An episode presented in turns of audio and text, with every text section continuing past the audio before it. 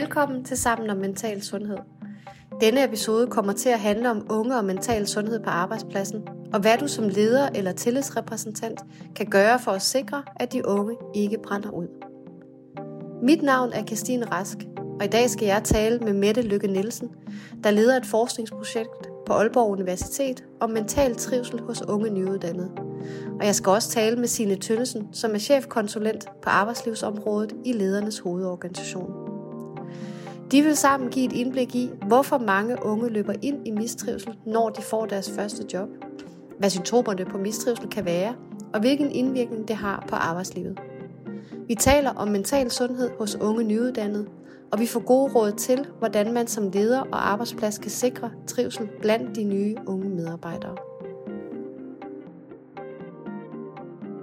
Jeg hedder Mette Lykke Nielsen, og jeg er lektor på Center for Ungdomsforskning, der ligger på Aalborg Universitet.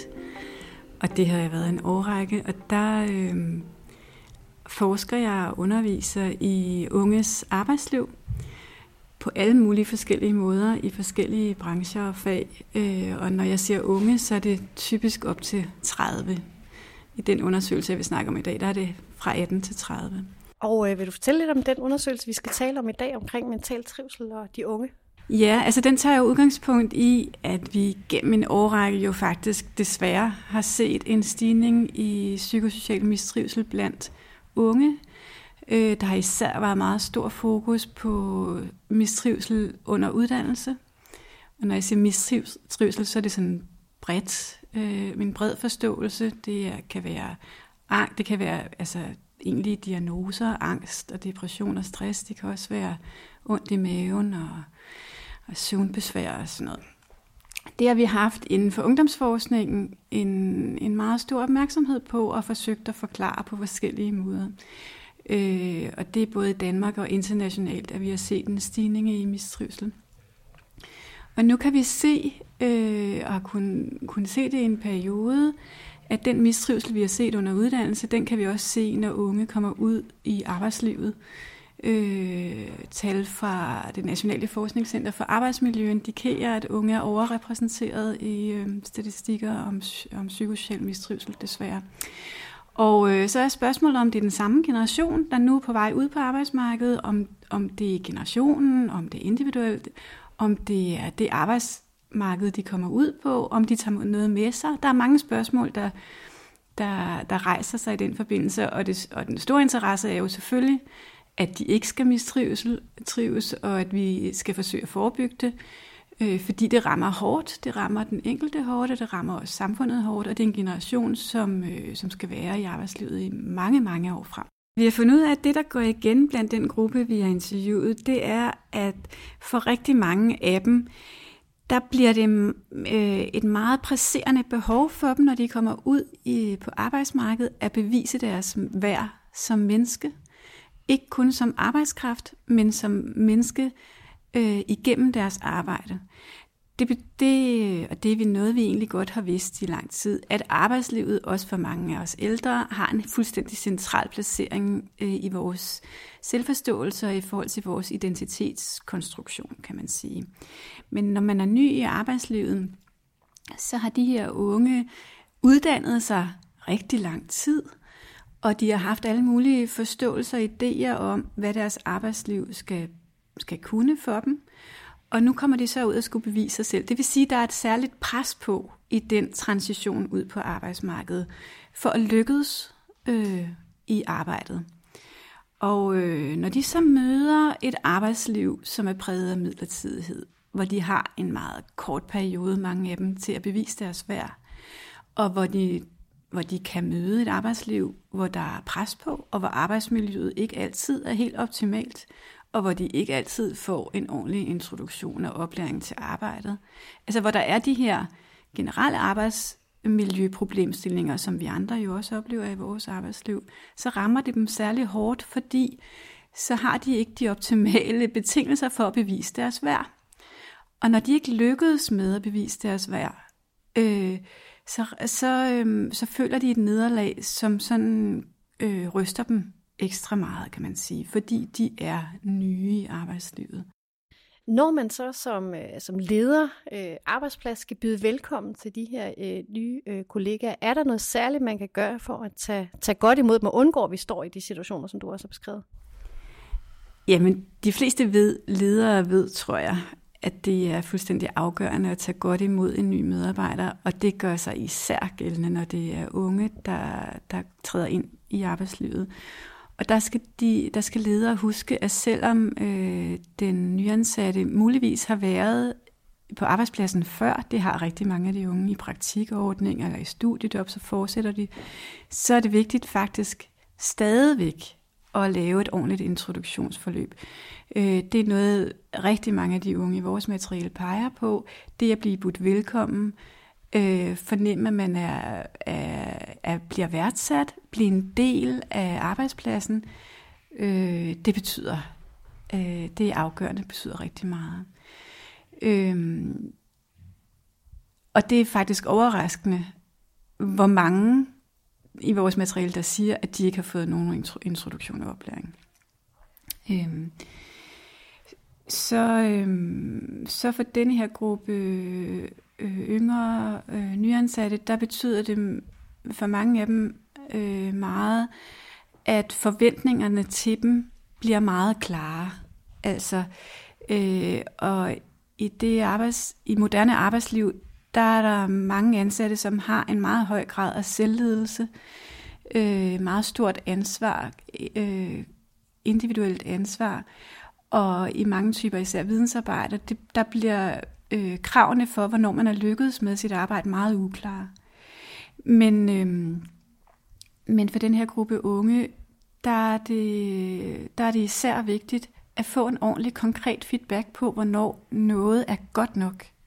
Og det er faktisk lidt en udfordring i mange typer arbejde. Øh, men, men det er stadigvæk meget vigtigt.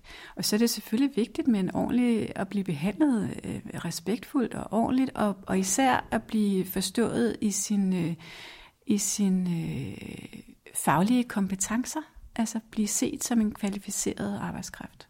Og så vil jeg sige, at der er en særlig udfordring for midlertidigt ansatte kollegaer, øh, fordi at de meget typisk øh, har vanskeligere ved at blive integreret ind i, i et kollegialt fællesskab. Og det er jo Det er jo klart, altså hvis man tænker, det er kortsigtet, og lige om lidt er, er min ansættelsesperiode færdig.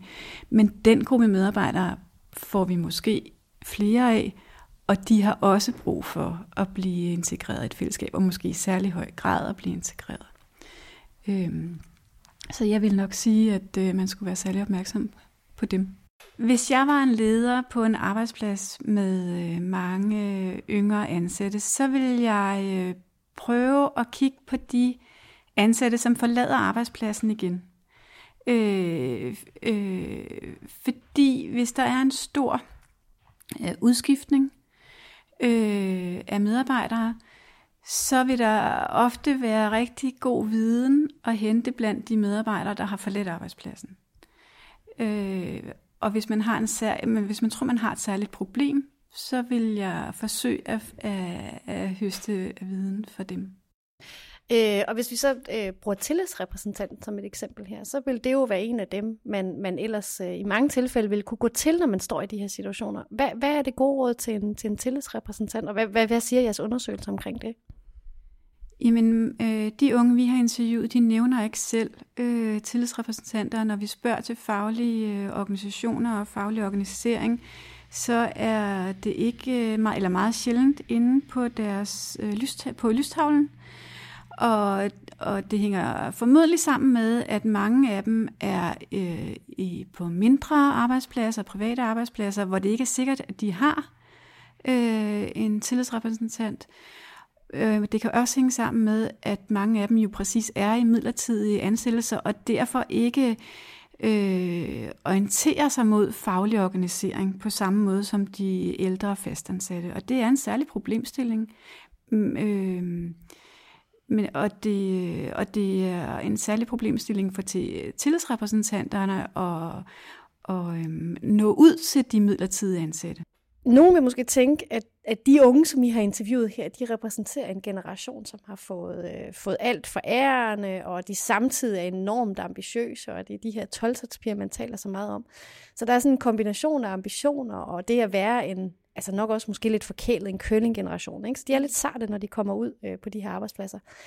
Hvorfor kan de ikke bare lære at slappe lidt af? Ja, det er et godt spørgsmål, og jeg synes, det er fint, at du stiller spørgsmålet, for jeg tror faktisk, der er mange, især i min generation, der tænker sådan om de yngre generationer. Og, men jeg vil gerne mane den der fortælling i jorden omkring, at de er forkælede, fordi øh, den øh, generation, der kommer ud nu, nu har faktisk... Øh, jeg oplever dem ikke som forkælede. Jeg oplever dem som mange af dem. Man skal passe på med at gener- generalisere. En generation er meget sammensat.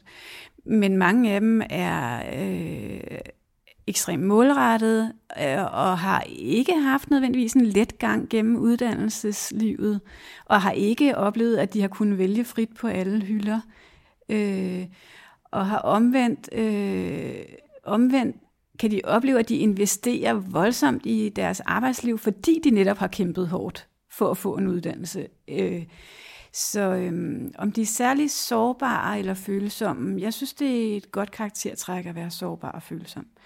Det er der ikke noget galt med. Øh, måske de mere ærlige omkring det, det ved jeg ikke. Det skal man passe på med at generalisere.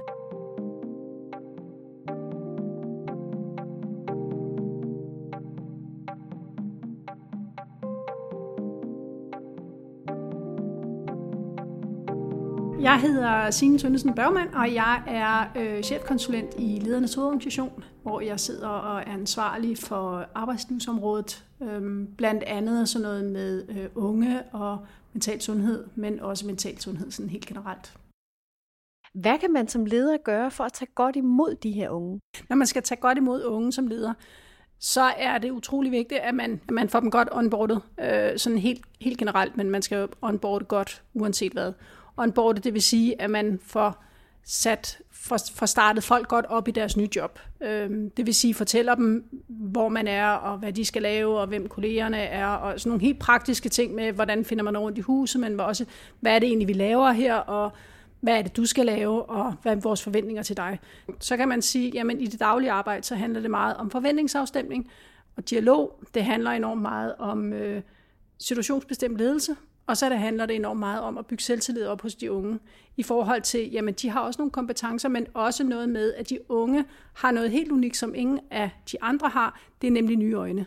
Så det der med at sige, jamen som ung og som ny kommer du her med nogle nye øjne og kan se på, hvad, hvad er det egentlig, vi gør, og kan reflektere over, hvorfor gør I sådan, og hvorfor gør I ikke sådan? Fordi at, så giver man dem en, en spilleplade, og sige, jamen her er du eksperten. Vi andre, vi er ikke eksperter, for vi kan ikke se det mere, vi er blevet blinde. Og så kommer man som regel også som ung med nogle nye kompetencer. Man er nyuddannet, så man har nogle nye teorier og nogle nye alt muligt med. Og det er den spillebane, som de unge har, hvor de har noget unikt, som, som de andre ikke har. Så handler det om situationsbestemt ledelse. Jamen, hvilke, hvilke behov for ledelse har lige præcis den unge i forhold til de andre medarbejdere? Normalt vil man sige, at de unge har brug for mere faste rammer og mere opfølgning og mere, øh, altså flere krav, klare krav. Altså når man har været i et arbejde et stykke tid, så ved man godt, hvad man skal lave, og man behøver sådan set ikke få, få så meget at vide. Jamen, kan du ikke lave den opgave? Jo, det kører man slut færdig, så er den ikke længere. Med den unge, der er det mere noget med, du skal lave den her opgave, den går ud på det og det, og så en dialog omkring, sådan løbende omkring, hvordan går det med opgaven? Hvilken plan har du for at føre den ud i livet? Hvem skal du snakke med? Hvad er det næste step? Hvordan? Og så følge op på, virker det her? Kunne du tænke dig at gøre noget andet? Hvad kunne det andet være? Og så videre. Altså sådan meget mere fast, faste rammer, meget mere tæt opfølgning i forhold til øh, folk, der har været der i længere tid. Øhm, og så selvfølgelig ja, dialog og forventningsafstemning hele tiden. Men også at invitere til dialog, sådan så det ikke... Så, så det bliver åbenlyst for den unge, at der er åben for dialog, og ikke bare, at min dør er åben, men også, at man faktisk inviterer folk indenfor, og selv går ud af døren og opsøger, jamen, jeg vil faktisk gerne i dialog med dig. Jamen, når man er leder for en ung, så er det enormt vigtigt at hjælpe dem med at finde deres styrker og, lad os ikke kalde det svagheder, men blindspots. Altså det, som man ikke har så stor opmærksomhed på.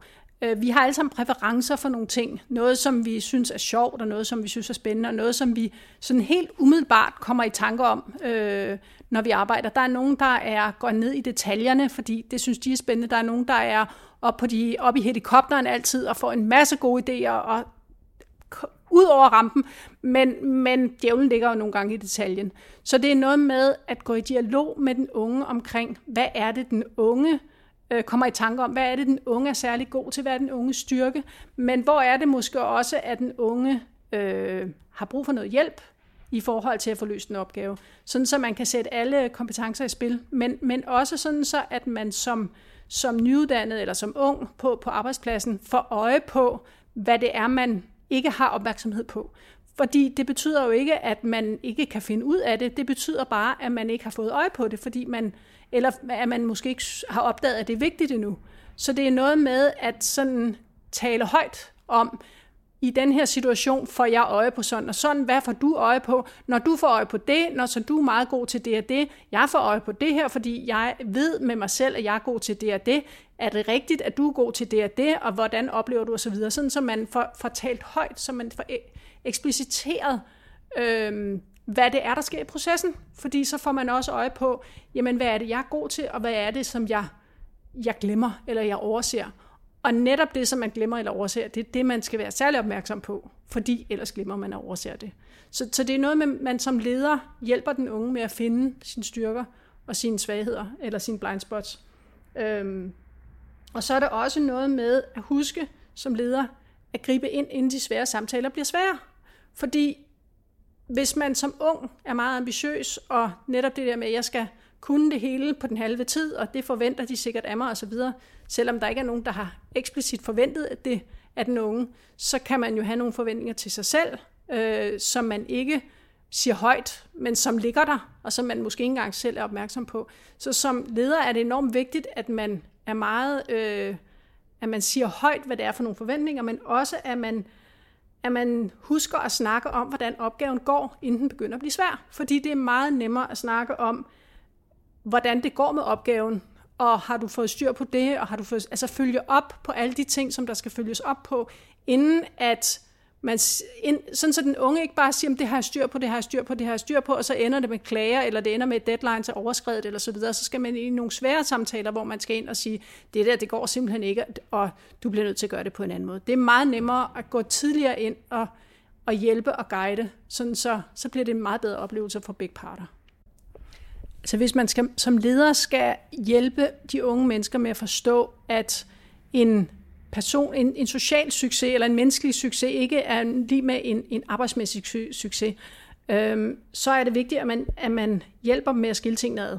Altså, man, der, der er flere ting øh, i spil her. Dels er det noget med at sige, jamen, vise rummelighed og vise sårbarhed selv, i forhold til at sige, jamen, folk er forskellige, jeg er forskellig fra dig, du er forskellig fra mig.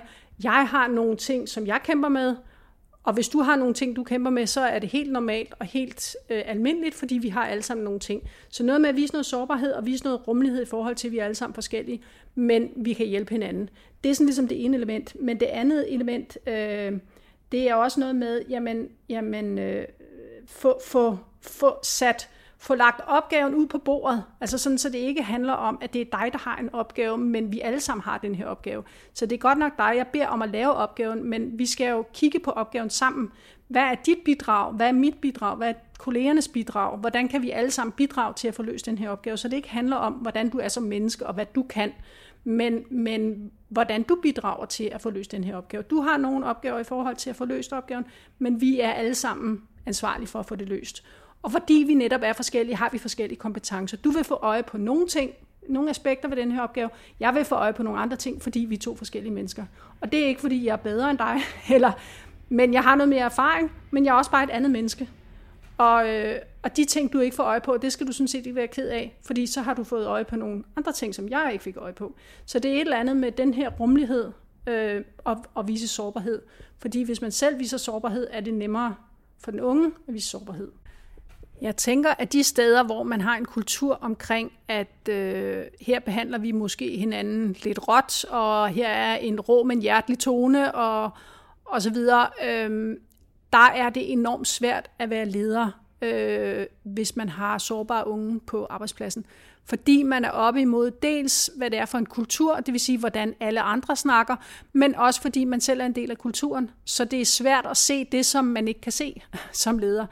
Øhm, så et eller andet sted, så tænker jeg, at der er ikke så meget andet at gøre, end at prøve at gøre opmærksom på, både som ung sådan set, og som kollega, øh, og som leder. Alle dem, der får øje på, at det her, det ikke er i orden, har en pligt til at gøre noget. Og det har lederne selvfølgelig, men det har den unge også at sige fra, og det har kollegerne også at sige fra. Øhm, og lederne har selvfølgelig også en, en forpligtelse til at sige fra. Men det er altså et, langt, det er et hårdt, hårdt træk, øh, langt sejt træk, øh, fordi det netop fordi det sidder i væggene, og fordi det, sådan gør vi, og sådan er jeg også oplært, og sådan plejer vi at gøre, og, og jeg er ikke sikker på, at det fungerer, når det, når det ikke fungerer på den her måde. Og et eller andet sted, så tænker jeg, det er jo også et spørgsmål om, hvis der ryger fingre af panden, hvordan efterbehandler man det så? Fordi det kan godt være, at hvis man, er meget, hvis man har meget travlt, og man skal, nu, nu, nu kører bongrykket, som det hedder i servicebranchen, det vil sige, nu kommer kunderne, og nu, skal der, nu kommer alle bestillingerne, og så skal det gå tjep, fordi at de skal ikke have kold sovs. Øhm, så er det noget med at sige, jamen det der sker under bongrykket, den tager vi lige bagefter og snakker om, ved du hvad, jeg, skulle træt, jeg er ked af, at jeg kom til at sige de der ting til dig. Jeg mente ikke, jeg var bare topstresset. Hvis du nu gør sådan og sådan og sådan, så undgår vi, at vi kommer for sent, eller sovsen bliver kold, eller husk lige at gøre sådan og sådan næste gang, eller næste gang, så skal du bare sige til mig, nu skal du stoppe, chef, det er helt i orden. Altså sådan, så man, så man selv, hvis der er et eller andet, hvor man tænker, det her var ikke i orden, så må man godt sætte ord på det bagefter og sige, jamen, jeg oplevede faktisk, at når du sagde det her til mig, at så bliver jeg enormt ked af det. Kunne vi ikke gøre det på en anden måde? Jo, det kunne vi godt, men så skal du huske sådan og sådan, fordi så bliver jeg ikke ophidset en anden gang. Så man, så man ligesom sætter ord på det. Og det er meget nemt at sige, og det er meget svært at gøre i virkeligheden. Øhm, fordi der er så mange, der er magtbalancer på, på, øh, på spil. Der er, du, du er ny, øh, du vil helst ikke øh, stikke ud, du vil gerne gøre det så godt som muligt. Så, så jeg siger ikke, det er let, men jeg siger bare, at det er nødvendigt. Øh, og alle har en, et ansvar i det. Den unge, kollegeren og lederen. Og også for at sige, at lederen kan ikke gøre det selv. Altså det der med at forestille sig, at én leder øh, kan ændre en hel kultur helt alene. Det er altså en stor opgave. Så, så der er et eller andet med, at man må godt hjælpe lederen. Og det kan man gøre på mange måder. Og man må godt tænke sig om, sådan så at det ikke bliver Øh, ubehageligt, men at man prøver at hjælpe. Der er noget, der hedder ledelse opad. Det må man godt udøve. Altså hvis man skal opsummere sådan fire ting, som man skal huske, øh, så kan man sige, sørg for en god onboarding. Øh, og i virkeligheden, så kan man sige, hvis du godt vil lære, om den onboarding var god, så skal du nok også sørge for en god offboarding. Det vil sige, hvis der er nogen, der siger op, så spørg dem lige om, hvad var godt, og hvad var skidt, og hvad manglede de, og så videre, ikke?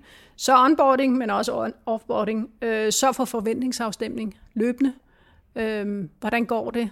Er du tilfreds? Er jeg tilfreds? Øh, hvordan går det med opgaverne? Øh, når du dine deadlines osv.? Øhm, efterspørg faglig og social feedback. Øh, også til dig selv som leder, som sagt. Hvordan, øh, hvordan går det i den her relation? Hvordan går det med dine opgaver? Er de for svære? Er de for lette? Hvordan går det i dine relationer med de, de øvrige kolleger, med kunder osv.? Er der noget, der er svært? Er der noget, som bare kører i, som smurt i olie? Er der noget, du hellere vil lave mere af? Er der noget, du hellere vil lave mindre af? Øhm, og så det her med at signalere rummelighed, altså, og sårbarhed også. Altså er her, der ved jeg godt, at vi er forskellige, og det skal der være plads til, fordi at forskellige øjne skaber noget godt. I denne episode af Sammen om Mental Sundhed har vi fokuseret på, hvad du som leder eller tillidsrepræsentant kan gøre for at skabe bedre vilkår for unge nyuddannede på arbejdspladsen. På mental sundhed punktum d k kan du få meget mere at vide om, hvordan du skaber gode vilkår for unge nyuddannede medarbejdere på arbejdspladsen, og hvordan du kan arbejde med mental sundhed på arbejdspladsen i det hele taget. Vi lyttes ved.